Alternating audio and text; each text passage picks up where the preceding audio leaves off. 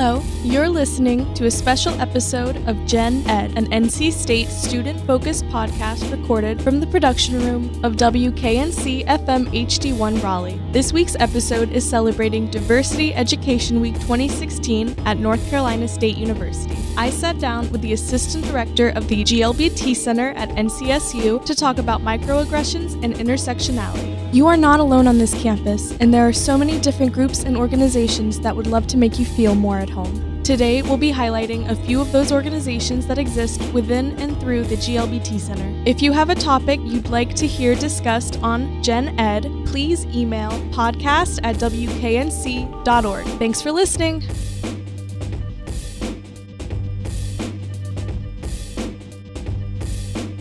It's GLBT History Month, so what is the center doing to celebrate? Absolutely. So, this History Month, we're focusing on um, carving out and creating space and dismantling systems of oppression. And so, really having a lot of focus on institutional oppression that exists for not only GLBT, not only talking about basically systemic oppression as it relates to the GLBT community, but systemic oppression as it relates to all our communities um, intersectionally. So, one program that we have coming up actually tomorrow, which will be the 12th, is What is Racial Justice? Justice. So, talking about racial justice as a construct and how we can work towards becoming better allies, and also looking across the intersections of identity, whether that is race and ethnicity as it relates to other aspects of your identity. And then we have some great speakers coming in talking about the Voter Rights Act. Um, we had a speaker that was going to come in talking about institutionalized oppression for LGBT youth in the juvenile justice system, but they weren't able to come this year. But just along those same lines of really trying to create space and, and, and carving and and, and, and cultivating a conversation around institutionalized oppression and systems of oppression as it relates to GLBT history. So, what kind of student groups do you have within the center right now?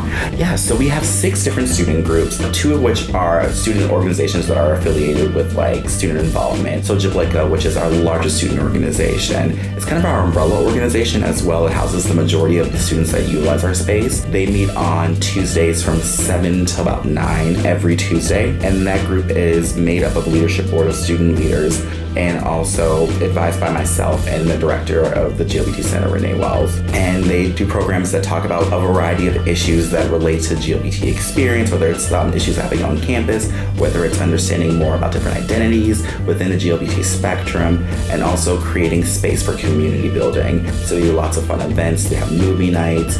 They also do crafting and things of that nature. OSTEM, which is our organization called Out for Science, Technology, Engineering, and Math. So looking at our students who identify as GLBT, but are also in our STEM fields, and we'll be working on kind of professional development, career focused. Also, how do you be out while still being within these very science dominated fields, and what does that look like for you? What that experience like for you?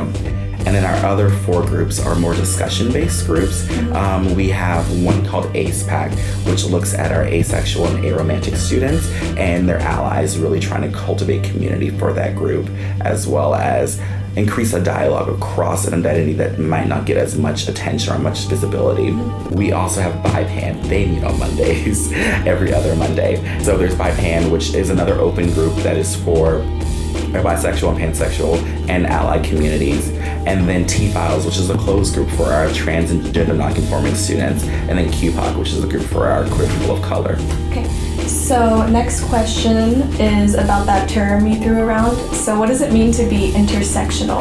Oh, absolutely. Oh, and I love talking about intersectionality. so, if you really want to talk about intersectionality, you gotta get to its origins, right? You have to talk about how intersectionality came to be as a construct. Um, Kimberlé Crenshaw, back in, I believe, 1989, was this law professor um, at Stanford, and she was really critiquing the fact that the feminist movement didn't really cultivate a space or acknowledge the identities of women of color within that movement. So they were talking about race as a separate construct and, and feminism as a separate construct, and not talking about the ways that those interact and overlap with one another. She recognized that there were different oppressions that a woman of color was facing as opposed to a white woman or um, a woman who didn't identify as a woman of color. And so, from that, talking about ways that you have to recognize all of the identities that people hold and carve, carve space and cultivate a conversation around those identities because each of those identities carries different levels of oppression that can potentially impact the way that you navigate and move through this world. So, looking across this whole spectrum of identity that we all hold and really understanding how each of those overlap or interconnected and cannot be readily parsed apart. If I was to give an elevator Yeah. Pitch, about um, Intersectionality. intersectionality, I would say that we all live these very multifaceted lives and we all have lots of identities that we hold. And with those identities that we hold, there are different opportunities for privilege, for power, and for oppression. And intersectionality recognizes that you hold all of those different identities simultaneously and that you cannot say that today I'm going to identify as a man and tomorrow I'll identify as black or today I'll identify as cisgender and tomorrow I'll identify as gay. No, you identify as all of that all at once and with that there's a lot of baggage that comes with that and that really impacts the way that you move and navigate through this world. Mm-hmm. So recognizing that and creating space for that and also working on overcoming barriers that may be associated with some of those ide- identities. So, why is it important to recognize intersectionality? Going back to the whole we're not living these singular lives, like in order for you to bring yourself fully into any conversation, into any space that you're going to, you're going to bring all of those identities. And if for some reason one of those identities isn't supported in that space, it feels like you have to negotiate what you bring to that table at that moment. And we want to create spaces where people don't have to negotiate their identities. We want to create spaces where people don't have to say, I'm going to put this X identity on the back burner in order to be in the space comfortably. We want to make sure that we are teaching folks that you need to be intersectional in your thoughts and your practices and also in the ways that you support people. And so thinking about all of that working together and recognizing that we all have these multifaceted lives that come with multiple identities that need to be acknowledged and, and celebrated at the same levels. So, what are some of the challenges um, you see students face in regards to having like intersectional identities? Well, one, the concept is really complex, right? So a lot of times folks don't even realize the impact that these identities have on each other. Um, sometimes people won't even recognize that these identities are being influenced until they sit back and really reflect on how they're being treated or how they're moving across this world, right? And so for this, for a lot of people, this being this new concept, it's something that we have to really learn. And then in that learning, there's a lot of unlearning that we have to do as well. And so sometimes folks aren't ready for that unlearning, or it takes them a lot longer to do some of the unlearning that's necessary to create these spaces that are a little bit more inclusive. When we're thinking about ways that we can be inclusive in our thoughts and our practices, we have to think about the whole person and not just individual aspects of their identity. And from that, we can start to be more aware of what we do, how we impact and influence others, and how they are influenced and impacted by our actions and our thoughts.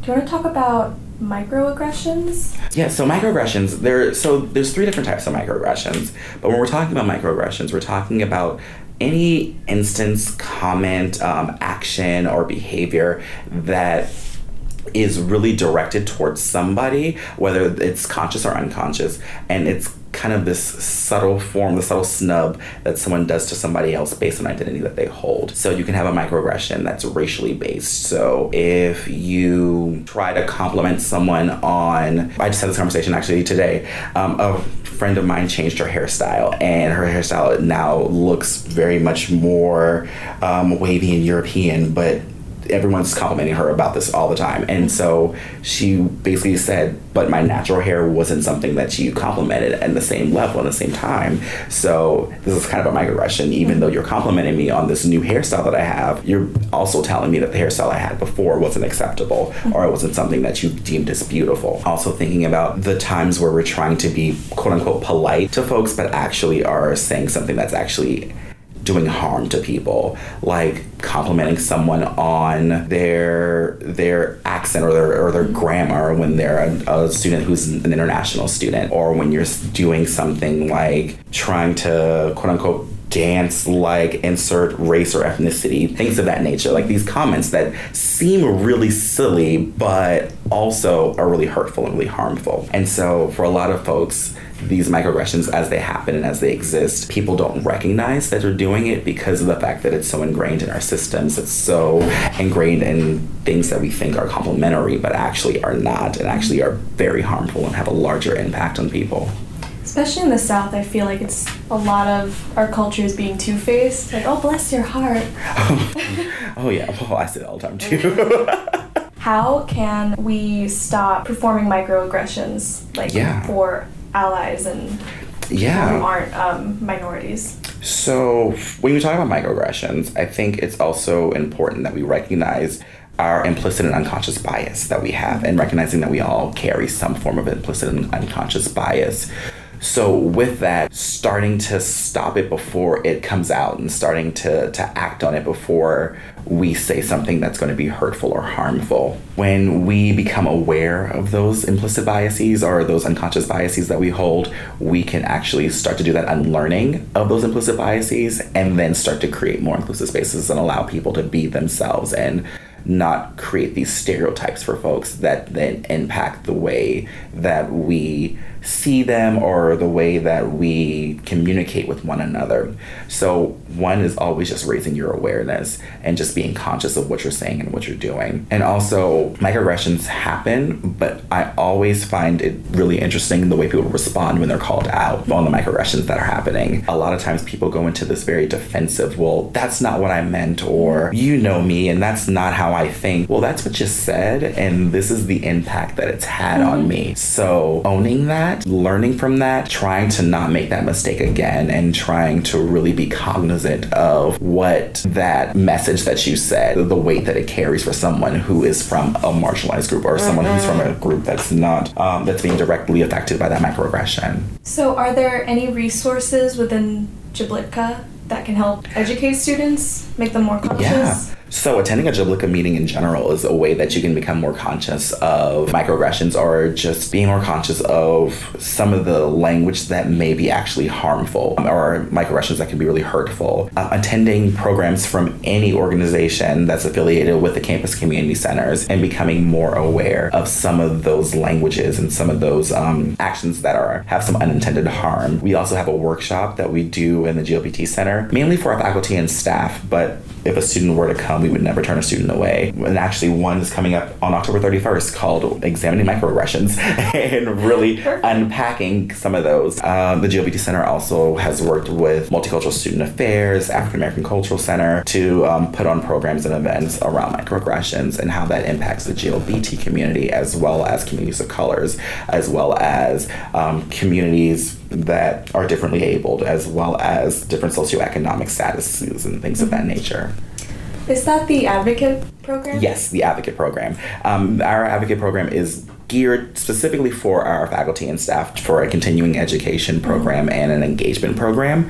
But we've had students in the past who participated in an advocate program and love the workshops that we put on and, and want to know more and want to get involved more. And we totally welcome that. So Project Safe is uh, one particular um, workshop that's about three hours long and it talks to you about issues that impact the LGBT community, um, how that looks at the national level, internationally, and also on NC State's campus. Campus, also talking about ways that we can be more inclusive in our thoughts and our practices, how we can cultivate classrooms and, and friend groups that can be a little bit more inclusive and a little more supportive of our GLBT community, as well as just basically giving you an opportunity to understand some concepts and language that you may not be familiar with.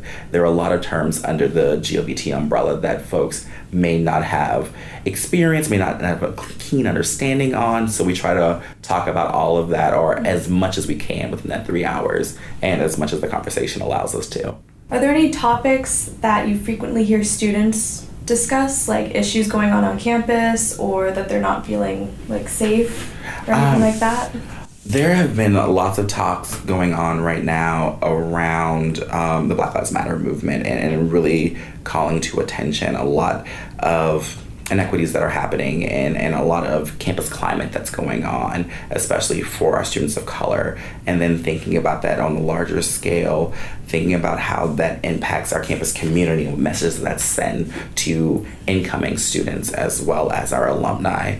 And so, really try striving to find spaces in ways that we as an institution, we as staff members within an institution, can support students and, and making sure that students are affirmed and validated within the campus and community centers. That is what we do, right? So, we make sure that students have a space that they can call home, a safe space where they can be themselves, a space where they can grow and they can learn. And now it's reaching out from just the campus community centers and students who frequent that to the students who don't necessarily frequent these spaces. How do we educate those students as well? So that way your safe space isn't one or two places on campus. Your safe space is the entire mm-hmm. campus as a whole. So working on our education outreach for that and making sure that we're very intentional in that work that we're doing. What would you say to a student who wants to come in but is scared? The first step is always just to walk in the door. Um, if you are afraid to come in for whatever reason, reach out to myself, reach out to Andy, Renee, or Lynn. We, via email, we are always available. We will meet with you outside of the space so that way you don't necessarily have to take an identity when you walk in this door. A lot of times, students, a barrier for students is that initial walking through that door because you do kind of assume an identity, whether it's perceived or your actual identity. And so, making sure that you feel supported in the way that you want to be supported and making sure that you get connected to the resources that you want to get connected to. Um, we are available for individual consultation, we're available just to talk. We are here to get you connected to other parts of campus if that's something that you feel more comfortable with.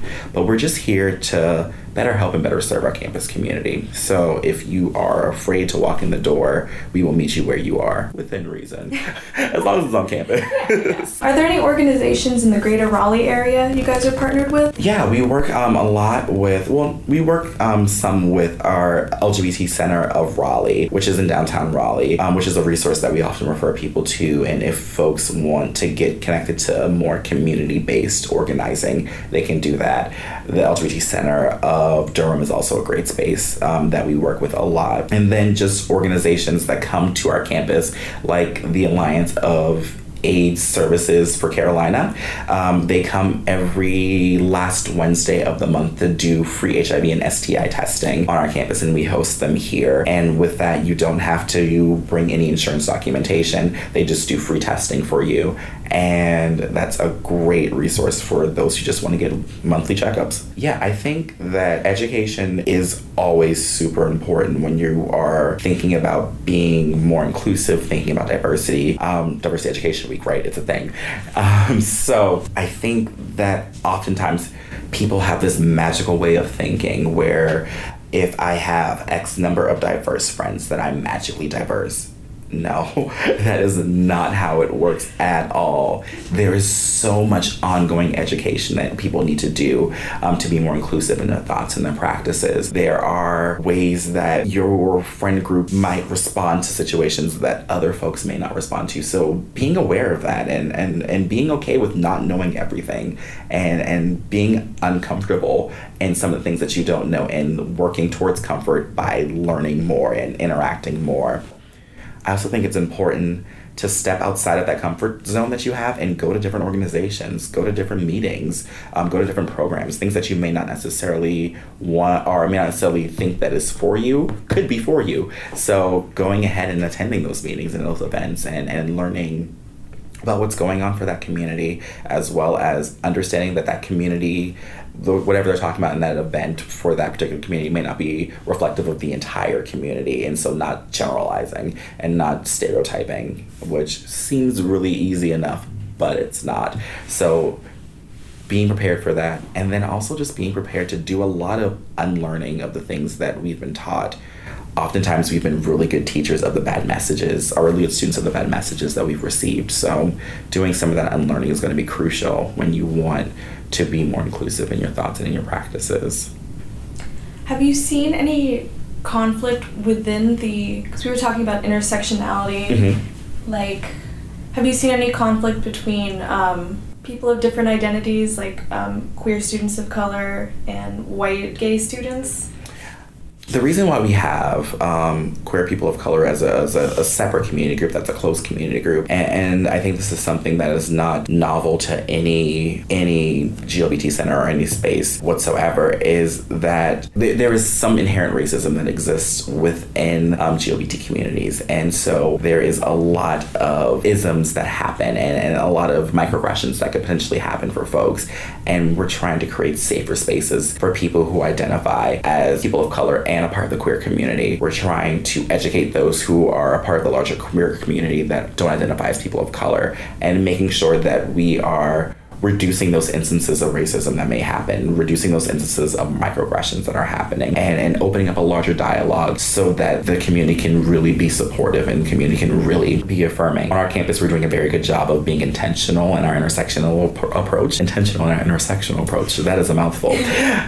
but being really intentional and, and making sure that we are cultivating those safe spaces, but also educating our students to be more mindful of their thoughts and how that impacts and how that might send a message of unwelcoming for someone who doesn't identify as non as white and part of the queer community mm-hmm. and how do we shape our environment to be more inclusive and supportive and how do we work to invite people of all identities into this space and really support every single person that wants to come through that door. So yeah, there is there is some issues that might come from that, and but from for the work that we're doing, we're really intentional about being really intersectional in our approaches. Definitely stop by the GLBT Center Monday yeah. through Friday. Why is this center called GLBT instead of LGBT? You know, we get that question a lot actually. Um, our center is called GLBT Center because when our center was first conceived or first created, the LGBT Center of Raleigh was already a mm-hmm. thing and already an organization that had been founded. And so we didn't want people to get confused um, when they do the search for the GLBT Center. Okay. And so we just flipped one letter and made it the GLBT Center of NC State. For more information and updates on WKNC's podcast channel, please follow WKNC 881 on Tumblr, SoundCloud, and on the iTunes Store, where all of our podcasts are available for download. Thanks for listening. Hi, my name is Preston Keith. I am the Assistant Director for the GLBT Center, and when I'm not advocating for GLBT rights, I am listening to WKNC.